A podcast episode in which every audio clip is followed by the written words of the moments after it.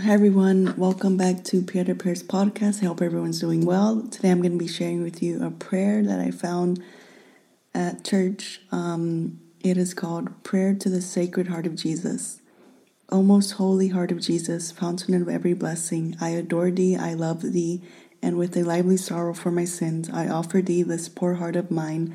Make me humble, patient, pure, and wholly obedient to thy will.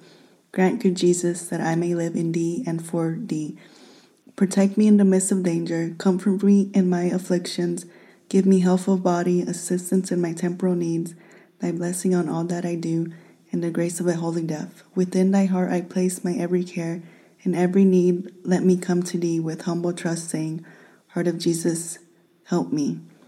So this is two parts. To next time I'm gonna be sharing with you the invocations to the Sacred Heart, but just so you guys um, are aware, praying this prayer, um, on the front of the prayer card, there's a picture of Jesus with his sacred heart holding his hand out and pointing his other hand towards his heart. And it says, One of the 12 promises made by our dear Savior to St. Margaret Mary, those who propagate this devotion to his sacred heart shall have their names written in my heart, never to be blotted out.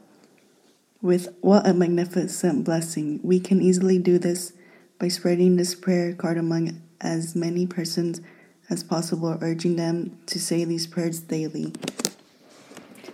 So, I'm I know I said I was going to share with you the invocations, so I will share with you on the next one.